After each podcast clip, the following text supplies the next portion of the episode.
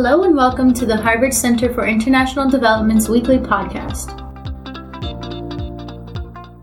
Environmental degradation reduces the environmental capacity to meet social and ecological needs of societies, which is exacerbated by natural hazards and extreme climate events, and often intensifies existing vulnerabilities. Marginalized groups in cities, particularly women and the poor, are disproportionately at risk to face negative consequences of such environmental stressors. Better understand the relationship between women's empowerment and environmental degradation in cities, researchers Amar Malik and Amit Patel surveyed over 1,000 households in 12 informal settlements of New Delhi, India, Dhaka, Bangladesh, and Islamabad and Lahore, Pakistan. Today on CID Speaker Series podcast, Ghazi Mirza, student at the Harvard Graduate School of Education, interviews Amar Malik and Amit Patel, who tested several linkages between empowerment and measures of environmental degradation and found many significant associations. Thank you very much for being with us today, Amit and Amar. Can you please give an overview of your research and your key findings from this paper? Thank you. I'll start with explaining a little bit more about the study, and Amit can give a preview of some of the key findings.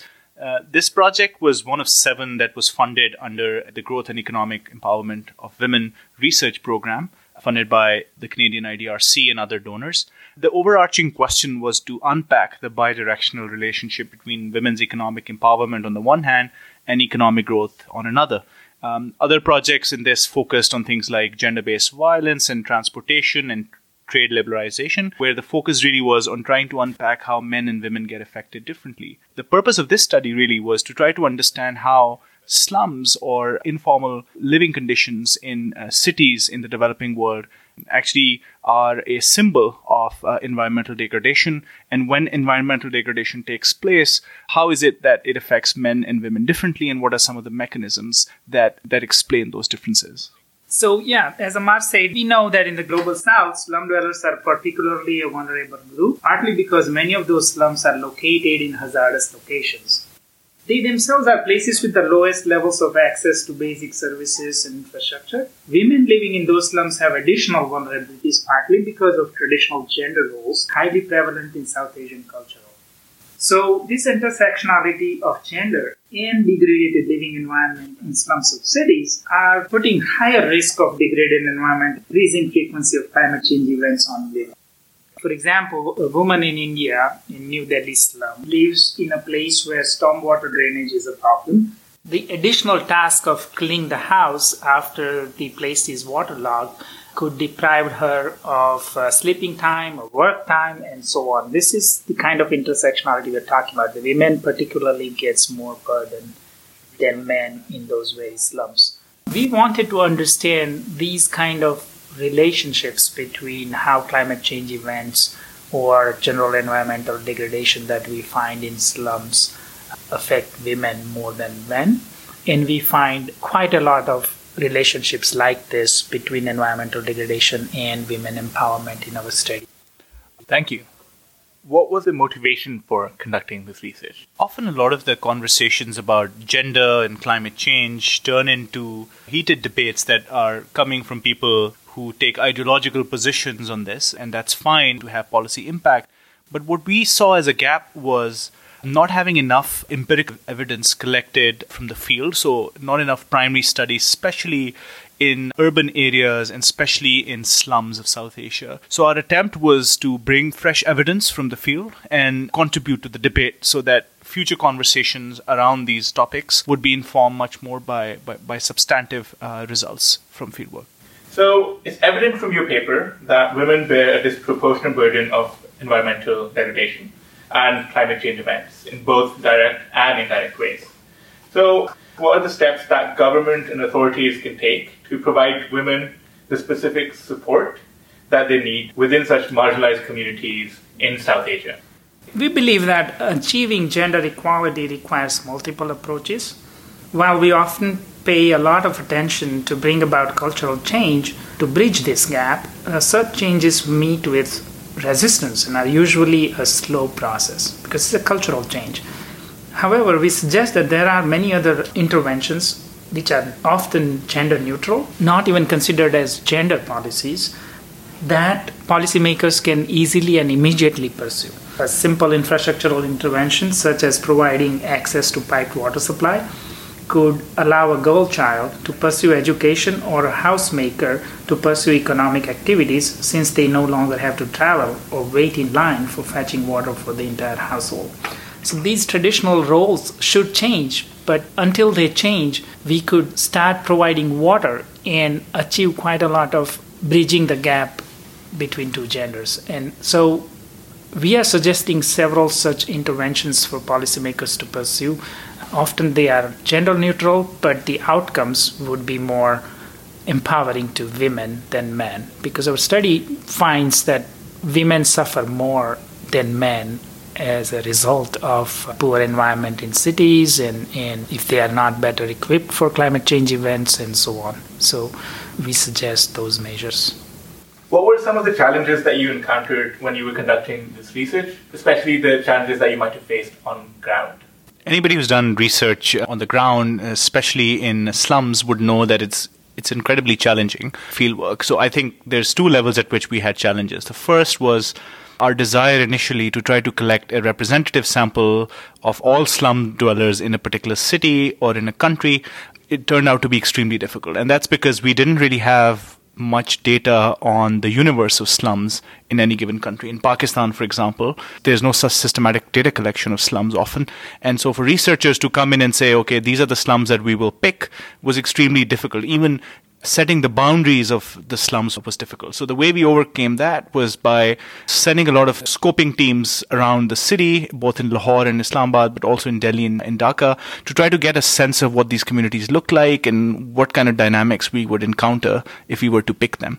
Now, once we had picked them, we saw a second uh, set of challenges, which was really going about drawing a random sample of households within a community. Even after we had defined the boundaries, it was often very difficult to get our survey teams to interview people in a random fashion because often community leaders were concerned about who we were, why we were collecting data about them. They were extremely skeptical of our presence in their communities because a lot of them knew that they were living on illegal land and they were not supposed to be living there. So because of all of those dynamics, it created a lot of tension. And here, one thing that really helped us was to go through community leaders, bring them on our side, and explain to them why participation in the survey might actually benefit them and our research might bring benefits to them in the years to come. So, as time progresses, the issue of climate change appears to be worsening. So, is it a fair inference to make based on the discussion that we had about women bearing a disproportionate burden of environmental degradation? So, is it a fair inference to make that women will bear a disproportionately higher impact because of climate change? Unfortunately, the short answer is yes, because climate change is much more rapid than our work in bridging the gender gap.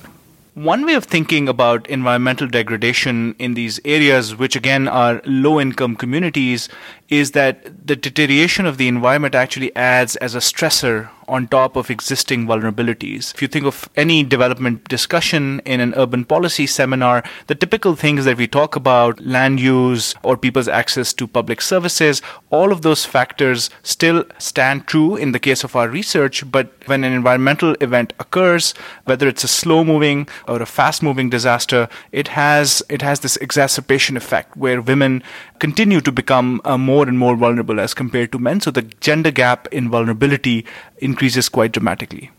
Unless we take adequate policy actions and change our culture that recognizes this additional vulnerability, what we call intersectionality, for people who are living in slums, and in addition, the women who live in slums, they have double burden of gender and poor living conditions. And we think that that change is much slower than climate change itself, uh, which could lead to higher vulnerabilities for women in slums.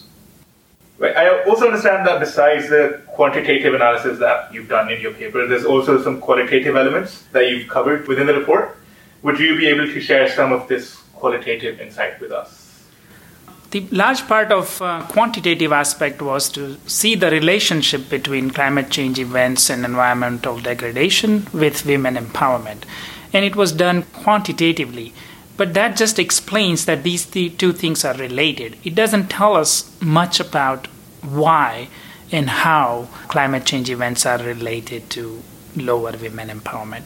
So what we did was interviewed people in slums. In each of those slums, we interviewed both men and women, tried to understand how climate change events might be affecting their empowerment.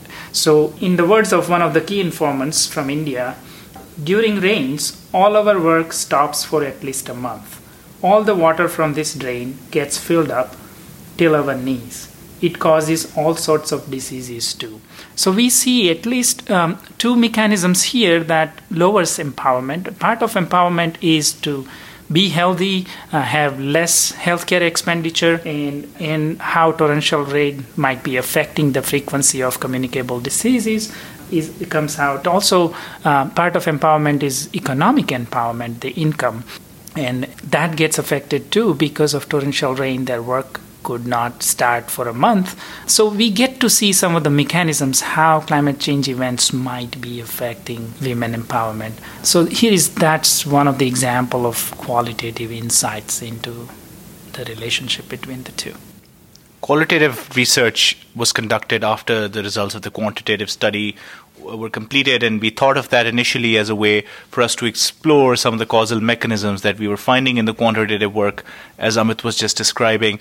But what we also discovered as a benefit of this was that we discovered so many uh, almost unintended consequences of things that were happening. For instance, we discovered that in the local context, when there is a poor sanitation or poor stormwater drainage and there's standing water in the streets, women consider it improper for them to venture in the streets when there's like two feet of water. And culturally, that's less acceptable uh, than for a man to do the same thing. So that really creates an immobility that we had never imagined in our initial hypotheses would be the case, but I think would have incredible consequences of a woman's ability to generate an income, especially if she's working outside the house.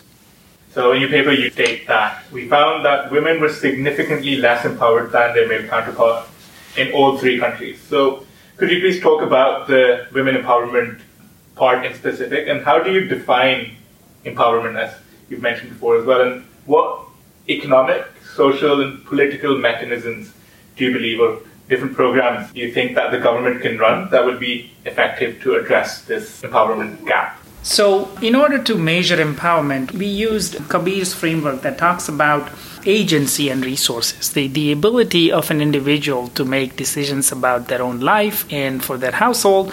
And when it comes to resources, how much access do they have to resources as well as how much control they can exercise over them.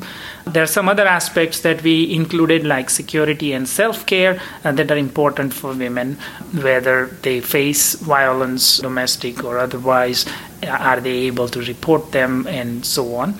So we measured several aspects of empowerment social economic political cultural to have a comprehensive measure of empowerment. We call it women empowerment index in slums. Uh, it comprises of uh, 23 such elements where we ask individuals whether they have control over their resources or not in, in forms. That's the key quantitative aspect of measuring empowerment, but in, in conceptual sense, it, it includes dimensions of access to resources and agency over their life and decisions. And to your point about the policy implications, when we talk to a lot of policymakers in South Asia, what we discovered is that they often think of gender and uh, other projects in development in as a binary. Uh, but what we have found here is that there are some quote unquote gender neutral things like improving the condition uh, of sanitation or water that actually benefit women more than men. Uh, and that could simply be because women have a responsibility of fetching clean drinking water. And if there is a pipe water access suddenly with good quality water, that saves so much time that women can use to sleep or for leisure or for any economically productive activity. So I think we need to think more broadly and move away from these binaries and think more holistically uh, about development in cities and how that affects different groups So we really hope that uh, our study is a contribution in that direction. And in our experience of talking to parliamentarians in Pakistan, for instance, it was such an eye opener for them to discover how, in quantitative terms, certain interventions would benefit women more than men, and that they felt could lower the gaps between the two genders. Our podcasts are heard from audiences all across the world, and climate change, environment degradation, gender inequality are all themes that many of our listeners are very interested in. So, my question to you, and my last question is going to be Do you have any advice for our listeners based on your research? I would say for the researchers, uh, I think it's really important for us to continue to create rigorous evidence around these topics. Um, I find so many times in uh, in the media as well as in policy debates that the discussion turns into, as I said earlier, uh, ideologically driven discussions on climate change and gender and positions on this, that, or the other. I think there's a need to fill the evidence gap by expanding studies like this in other contexts so that we can create a knowledge base based on which more effective policies can be made. So, if there's one key takeaway for researchers, I would say please continue to engage in primary fieldwork, spend time on the field, and bring those stories out, including in social media and using more creative data visualization tools, uh, which really have the effect of elevating the debate. As an academic, I also see the tendency of researchers who might be out there listening to work within our own disciplinary bounds so, for example, gender studies often do not consider infrastructure improvements necessarily as a gender policy to bridge uh, gaps. And on the other hand, policy scholars might not be looking at their project management on urban development, etc., as a mechanism to bridge the gender gap. So our paper demonstrates that there is a value in crossing the disciplinary bounds and explore novel areas of research at the intersections of mainstream research fields such as gender, housing, and environmental studies, to name a few. Great. Thank you so much for your time today, Amar and Thank you for having us. Thank you very much. If you want to learn more about CID's research and events, please visit cid.harvard.edu. See you next week.